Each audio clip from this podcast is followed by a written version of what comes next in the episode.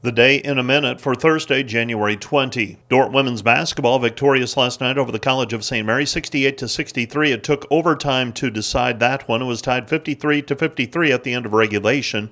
Dordt was led by Carly Gustafson with 19 points and 12 rebounds. Bailey Beckman chipped in with 17 points and made 9 of 10 free throws.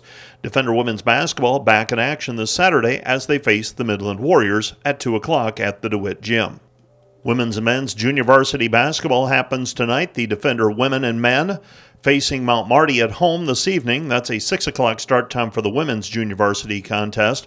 And the varsity reserve men's team will play at Morningside tonight at 7 o'clock. Women's men's track and field will head to Brookings, South Dakota to run on the track at South Dakota State University. That will also be the site of the NAIA National Championship in early March. Dordt men's volleyball opens the season tomorrow evening. They'll face Clarke Saturday, uh, Friday night at 7 o'clock. They'll face Viterbo Saturday morning at 11. That's the day in a minute. I'm Mike Biker for the Dordt Media Network.